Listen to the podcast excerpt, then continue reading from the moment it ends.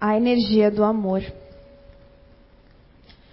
São tantas as correntes que circundam os tantos mundos e aos tantos emaranhados em que se associam os fluidos e as energias que são dispensadas por todos os seres que obedecem a um processo natural de doação, do maior para o menor, do cheio para o pouco cheio, também para o que tem pouco. E ainda esse processo segue um curso em que as energias de alta frequência são mais rarefeitas e refinadas e as energias mais terra-terra são mais materiais. Porém, há uma energia que consegue atravessar os universos e os mundos.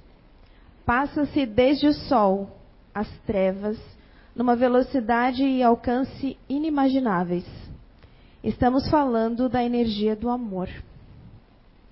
Essa energia é a herança divina e responsável pelas transformações de todos os mundos e a elevação de todos os seres, que quando assentem ou já irradiam com maior frequência, estão em franco adiantamento.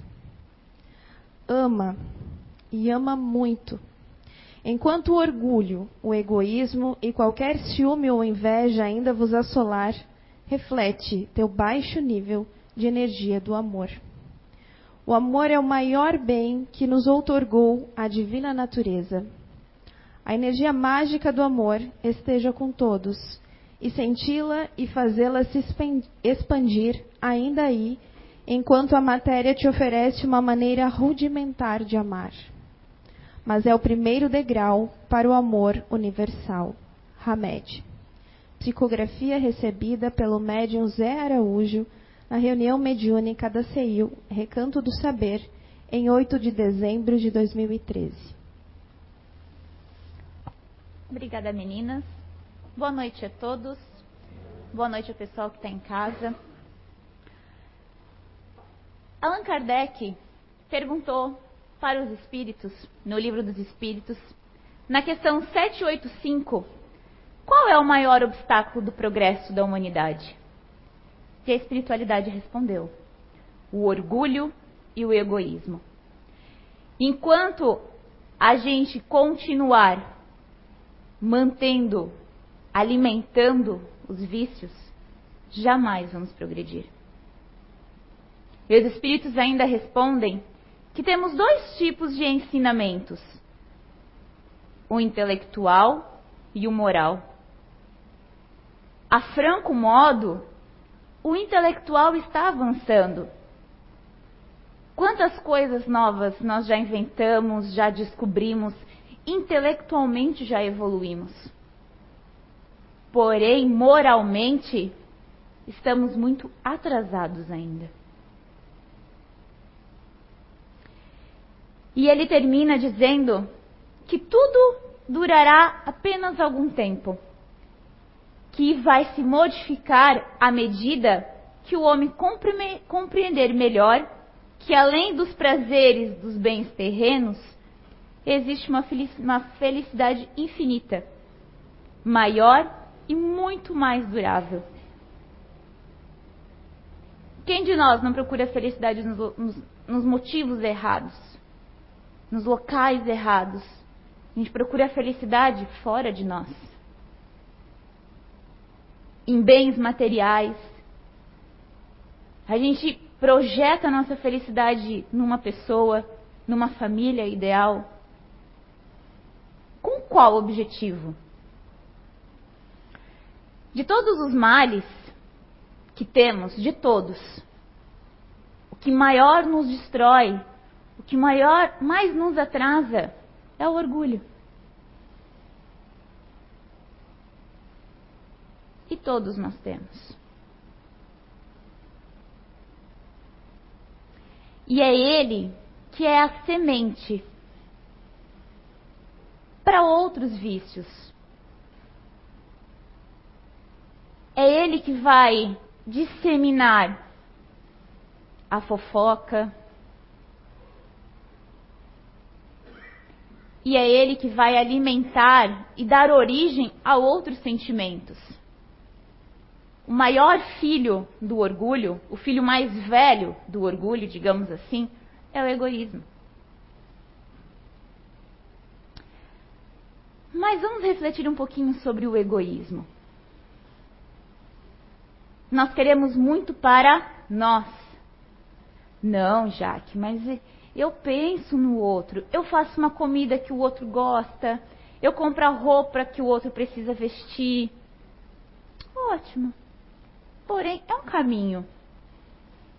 Mas o que estamos abrindo mão em favor do próximo? Realmente fazendo em favor do próximo? Uma oração de coração? Querer ver o próximo evoluir? Como que o próximo vai evoluir? Numa concorrência de vaga de emprego, por que, que ela conseguiu e eu não? Ao invés de, ai, que bom que ela conseguiu. Ai, ela mere... Eu mereço, mas ela também merece. Se eu me esforço, ela também se esforça. Por que não torcer pelas conquistas dos outros?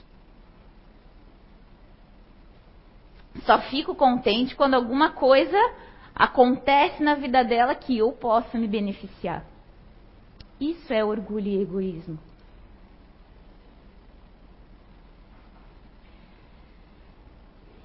E a única forma da gente sanar isso tudo é lutando.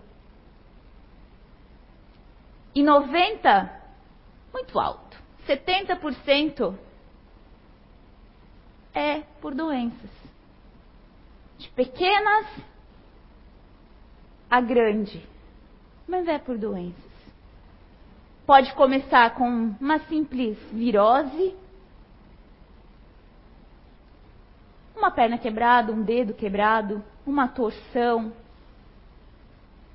para fazer a gente se voltar para a gente de outra forma, de uma forma mais humilde.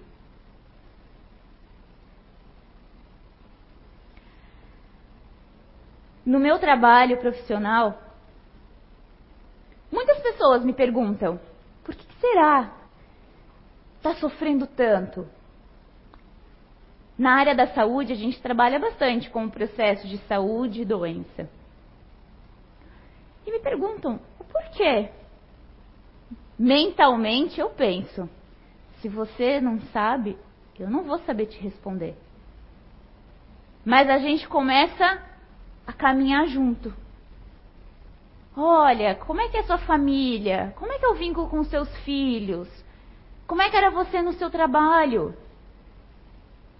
E muitos dos diálogos de retorno ah, eu nunca fiz mal para ninguém, nunca desejei o mal para ninguém, dei uma boa educação para os meus filhos, dei tudo que os meus filhos queriam. É o passo? É o caminho? Ou eu estou voltando só as coisas boas que eu fiz? E as ruins? O segundo filho do orgulho, o segundo mais velho, é o melindre. Ai, Elisângela, você fez desconto dos seus produtos só para Tati, você não me deu desconto. Tudo bem, Talvez ela não podia. Passa um período.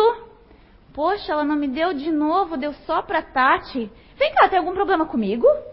Quando eu consigo verbalizar, quando eu consigo sentar e conversar, ainda é produtivo, ainda é válido. Não, Jaque, olha só, não é bem assim.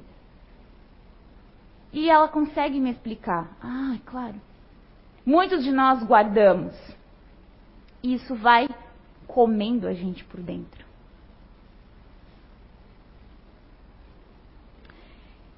E come tanto que o orgulho vai alimentando que vira muito, algo muito maior. Quantas, quantas pessoas a gente vê, quantas histórias a gente sabe na casa espírita mesmo. Lendo a doutrina, vendo histórias que a doutrina nos traz, de que espíritos encarnados passam várias vidas bem, desencarnam de uma forma positiva até, sem sofrer demasiadamente. Desencarnam, mas enquanto encarnado, nutriam vários vícios, nutriam um orgulho por meio de vários vícios. A inveja, a fofoca, sexolatria, desejo por ter, ter e ter. E quantos de nós acaba exagerando na alimentação? É um ponto que pega muito para todo mundo. Nossa região, a gente tem prazer pela comida. Prazer por se reunir. E toda reunião acaba em festa, comida, bebida. Aqueles cafés da tarde, almoço maravilhoso, almoço que já vai emendar com a janta. Ok, desencarna-se, tranquilo, plano espiritual a gente toma consciência do que veio cometendo com o sistema gástrico, tem a oportunidade de reencarnar, e a gente re reencarna com uma anomalia no processo digestivo. E aí? Um câncer, um tumor, uma inflamação no intestino, uma cirrose, uma hepatite. Não que as doenças sejam de outras vidas, muitas são dessa. E não que a maior cura para o orgulho seja ficar doente. Não. Doença é a maior aprendizado e oportunidade positiva que a gente tem de recomeçar. Mas a gente ficar alimentando qualquer sentimentozinho de raiva. Peraí, fez pra mim é? Ah, tá bom, Marcelo. Vai bater na minha porta. Me negou carona? Vou passar por você de, de carro um dia ainda. Bem bonito. Tá na chuva, é? Se molha. São exemplos pequenos, mas vamos levar para o macro, para o que cada um de vocês sentem, cada um de nós sentimos.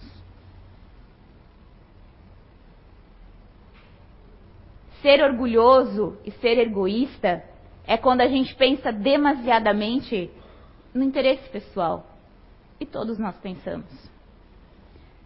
Poucas, poucos espíritos que reencarnaram e estão encarnados ainda não nutrem mais esse sentimento. Aqui temos o exemplo de Chico. Ah, mas Jaque, Chico, um ser maravilhoso, iluminado, espiritual. Chico passou por várias provações. Teve que arrancar várias ervas daninhas, várias larvinhas que comiam ele. E ele conseguiu. Com amor. Amor pelo próximo, compreensão pela vida do próximo. Para mim, uma dor de unha encravada pode não ser nada. Mas para Tati, que nunca passou por isso, pode ser a maior dor que ela está sentindo no momento. Sério, Tati, que tu está sofrendo por isso? Está reclamando por isso? Sim, eu estou reclamando por isso. Ah, isso daí, ó, guria. Deus, eu tiro de letra. Eu tiro de letra. A gente não fala isso. Ai, hoje eu tô com uma dor de cabeça. A gente não dá espaço para o outro falar. Eu, quando eu tô com dor de cabeça, faço assim, assim, assim. Às vezes a dor de cabeça do outro é só porque está com muita coisa guardada, precisando falar e ninguém está dando espaço. Orgulho por guardar e orgulho do outro por não escutar.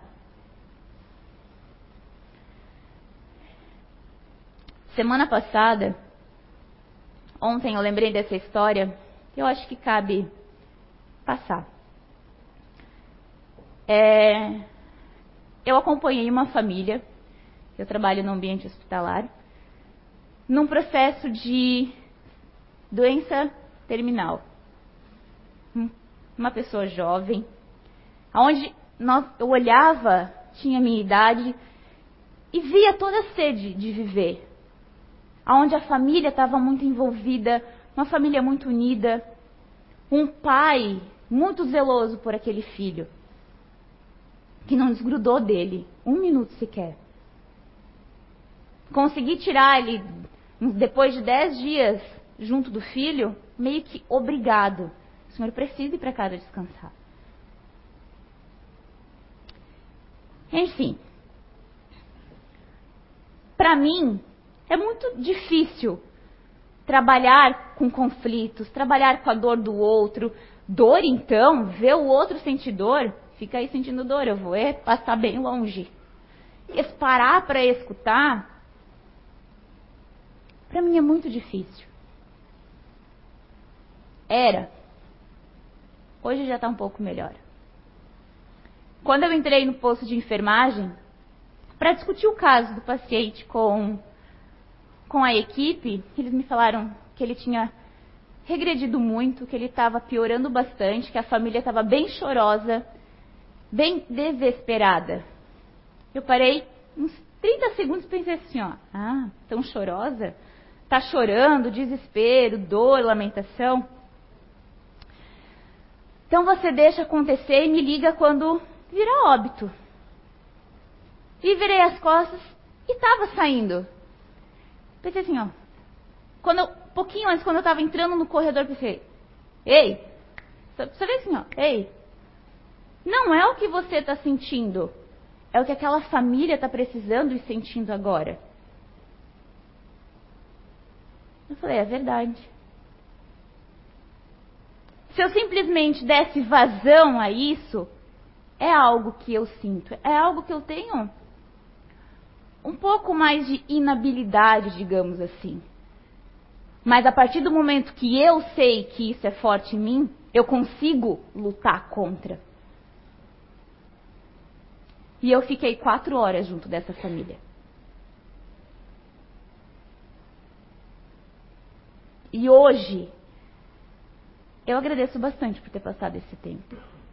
Para eles foi importante a minha presença e eles foram um divisor de águas muito bacana para mim. Um aprendizado duplo. E é um sentimento parecido que a gente precisa nutrir. Eu digo para vocês, não foi fácil. Aqueles 10 metros que eu andei até chegar no quarto do paciente, parecia uma maratona. Mas eu respirei fundo, pedi para a espiritualidade ir comigo e a gente foi junto. E quantas vezes a gente não está nem aí, alimenta mais ainda, inventa uma desculpa para não passar uma imagem ruim. Olha, Elisângela, agora não vai dar, mas assim. Depois eu converso com a família. Ai, agora eu não, não consigo. Alimentando a minha imagem pessoal. E não é isso que a gente precisa. O orgulho, os vícios que alimentam o orgulho, eles são como pequenas larvas o câncer, na visão de todo mundo, acho que está aqui, é uma doença terrível, não é? É uma doença dolorosa, devastadora e que destrói bastante o organismo. O orgulho é o nosso maior câncer da sociedade. Da mesma forma que as células cancerígenas vão destruindo o sistema imunológico e destruindo o corpo, o, o orgulho vai fazendo a mesma coisa com a nossa alma. Com as nossas chances, com a nossa oportunidade. Um vício destrói um lar, não destrói? Drogas destrói. O prazer pela sexolatria destrói. Eu não consigo, eu amo a minha mulher, eu amo meu marido, mas eu não consigo ser fiel. É maior do que, do que, do que eu consigo aguentar. Álcool, cigarro, vai destruindo um ambiente? Vai. Agora imagina um sentimento, atos que destroem várias existências. O orgulho ele não só destrói a nossa vida hoje, como ela continua destruindo depois que a gente desencarna. Porque o vício vai destruir o nosso corpo físico e o orgulho, que é algo impalpável. Porque é um sentimento, está na alma, é um vício. E é o maior câncer prejudicial.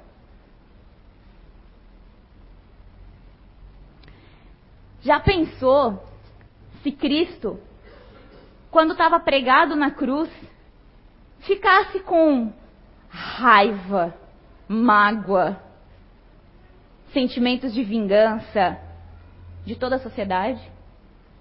Ou ainda hoje, visse os nossos atos, os nossos pensamentos, o que a gente nutre, e ficasse chateado e magoado Poxa vida, minha filha, olha aí, eu te dei mais uma oportunidade, também não dou mais. Já pensou? A história do cristianismo, da passagem de Jesus pela terra, talvez não foi bem assim como está na Bíblia, mas é assim que nós temos capacidade de compreensão no momento. E mesmo assim a gente tem dificuldade para compreender. Na questão número 13, desculpa, número 9 do livro dos Espíritos ainda, Kardec pergunta: Onde se pode ver, na causa primária, uma inteligência suprema, superior a todas as outras? Qual é a maior inteligência do mundo? E a espiritualidade fala que tem um ditado que já diz: que a gente conhece a obra pelo autor que faz. Nós vamos conhecer os atos, os conflitos, por quem os comete. Como que a gente quer ser reconhecido quando desencarnar? Como aquela pessoa das quartas e dos domingos que vem na casa espírita? Ou como o verdadeiro espírita continua os trabalhos lá fora, que não são fáceis. E é essa luta que a gente precisa ter.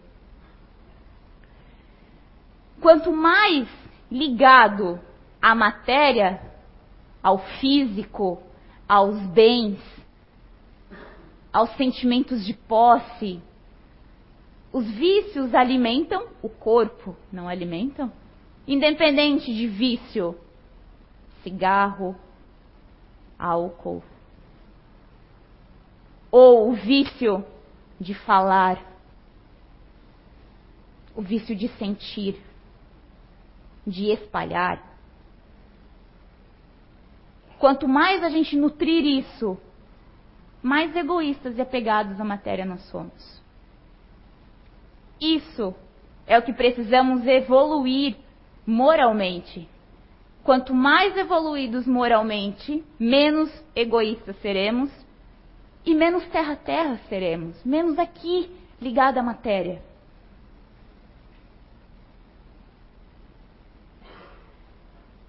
Na questão 933, Kardec pergunta: se é o homem, em geral, o artífice de seus sofrimentos materiais, sê-lo-á também dos morais? Se a gente sofre por algo que perdeu fisicamente, será que a gente sofre por sentimentos também? Pela moral que a gente precisa ter, pela força. Mais ainda, a espiritualidade responde. O sofrimento material são às vezes independentes da nossa vontade, porque eles são alimentados pelo orgulho ferido, a ambição, a ansiedade da avareza, a inveja, o ciúme e por todas as paixões em desequilíbrio. Ah, Jaque, mas paixão, não sou apaixonada por nada. Paixões é que nos, o que nos impulsiona, o que nos condiciona, o que nos move. E é em exagero, em desequilíbrio, que eu me torno mais orgulhosa ainda.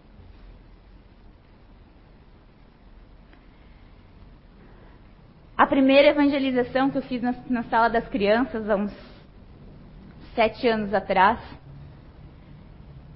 a gente falou um pouquinho sobre as habilidades de cada um, os pontos positivos de cada um. E as, a gente trouxe, pedir para as crianças falarem pontos positivos do que a gente pode sentir. E dois deles, duas crianças, falaram do orgulho.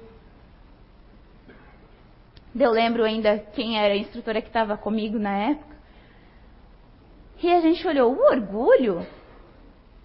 Sim, tia, o orgulho. Por que, Fulaninho, o orgulho é positivo para você? Porque meu pai fala que quando eu me esforço na escola e quando eu tiro uma nota boa, não precisa ser 10, tia, mas que fica numa nota que vai não vai fazer eu reprovar de ano, ele diz que ele tem orgulho de mim. Parabéns, meu filho, você se esforçou, eu tenho orgulho de você. Esse sim é um sentimento positivo. Quando eu me orgulho de uma conquista que o outro merece, que o outro batalhou. Quando eu vejo uma parte positiva, não é um orgulho que vai me fazer ressentida, magoada. Ah, é? Eu vou chegar lá como você também. Quem sabe eu não seja melhor do que você? Quem sabe eu não compre um carro mais bonito que o seu? São sentimentos assim que vão destruindo a gente.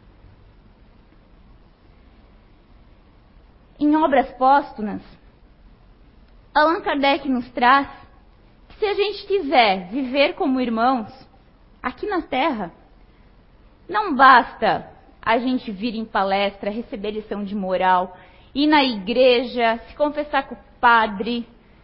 Não importa fazer terapia, não importa a lição e o aconselhamento que a gente receber. É preciso destruir, arrancar. Não adianta eu cortar a minha erva daninha. Eu preciso arrancar ela. E essa erva é o orgulho e o egoísmo. E desses dois sentimentos nasce o preconceito. O preconceito entre tudo, gente. Não é só entre opção sexual, que é o que mais se fala. Não. É o preconceito de posse. É o preconceito de eu aceitar que a Tati tem tais qualidades, tais habilidades e tais inabilidades. Para vocês entenderem melhor, defeitos que aqui precisa melhorar.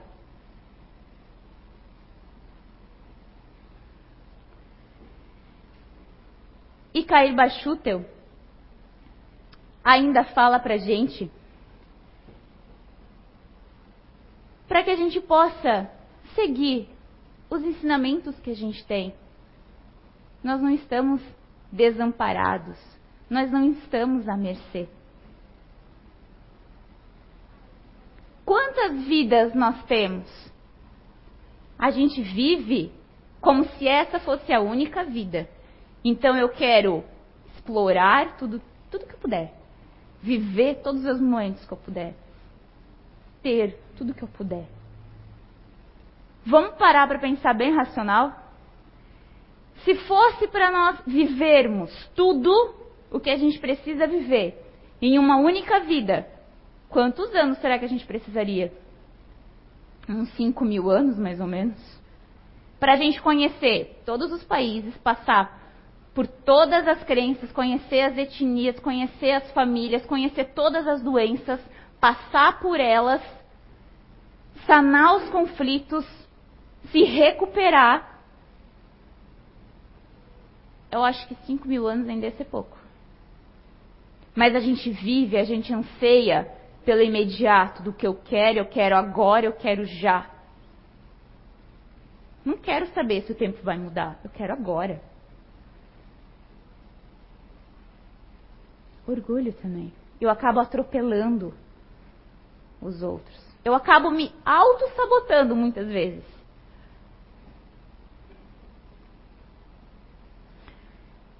Essa semana iniciei a semana na segunda-feira, oito e pouquinho da manhã, fui atender uma paciente que por imediatismo, por ela não ver outra, ela se viu muito encurralada numa discussão com a mãe, financeira, e ela, no final de semana, tentou uma tentativa de suicídio, cometeu uma tentativa de suicídio. Por imediato, por um não. Não cabe a mim julgar o sentimento que ela sofreu mas sim a entender e orientar essa família.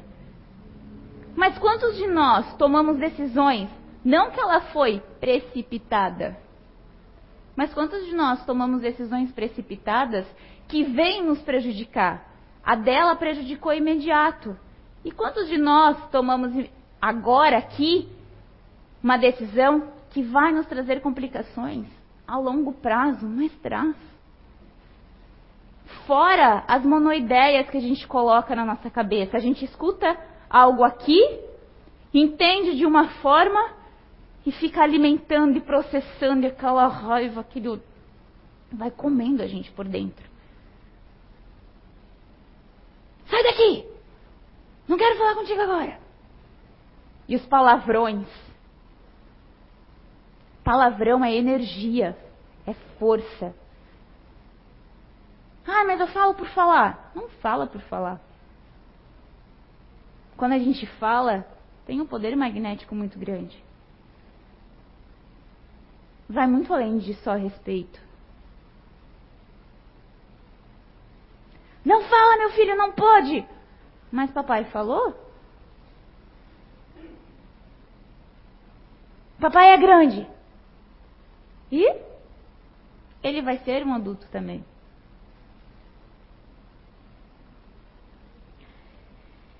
que a gente possa hoje sair daqui pensando que a gente vai ter várias encarnações. Que a gente já possa começar fazendo uma autoanálise. Para voltar, por que fulana, o que fulana fez, falou, me afetou tanto? Espera, eu já estou indo. Por que, que eu não gostei disso? e vamos tentar buscar as respostas. Tentar entender. Agora eu não quero entender, agora eu quero viver. Se a gente tem várias vidas, na outra eu venho para entender, né? Se eu quero viver. Ótimo. Mas vai chegar o momento que a gente vai ter que despertar para isso. E pode ser que não dê tempo para a gente despertar em uma única vida. que a gente possa começar a acordar hoje, essa semana, devagarinho, se abrindo, fazendo oração, fazendo evangelho, se permitindo. Já é um, um bom caminho andado.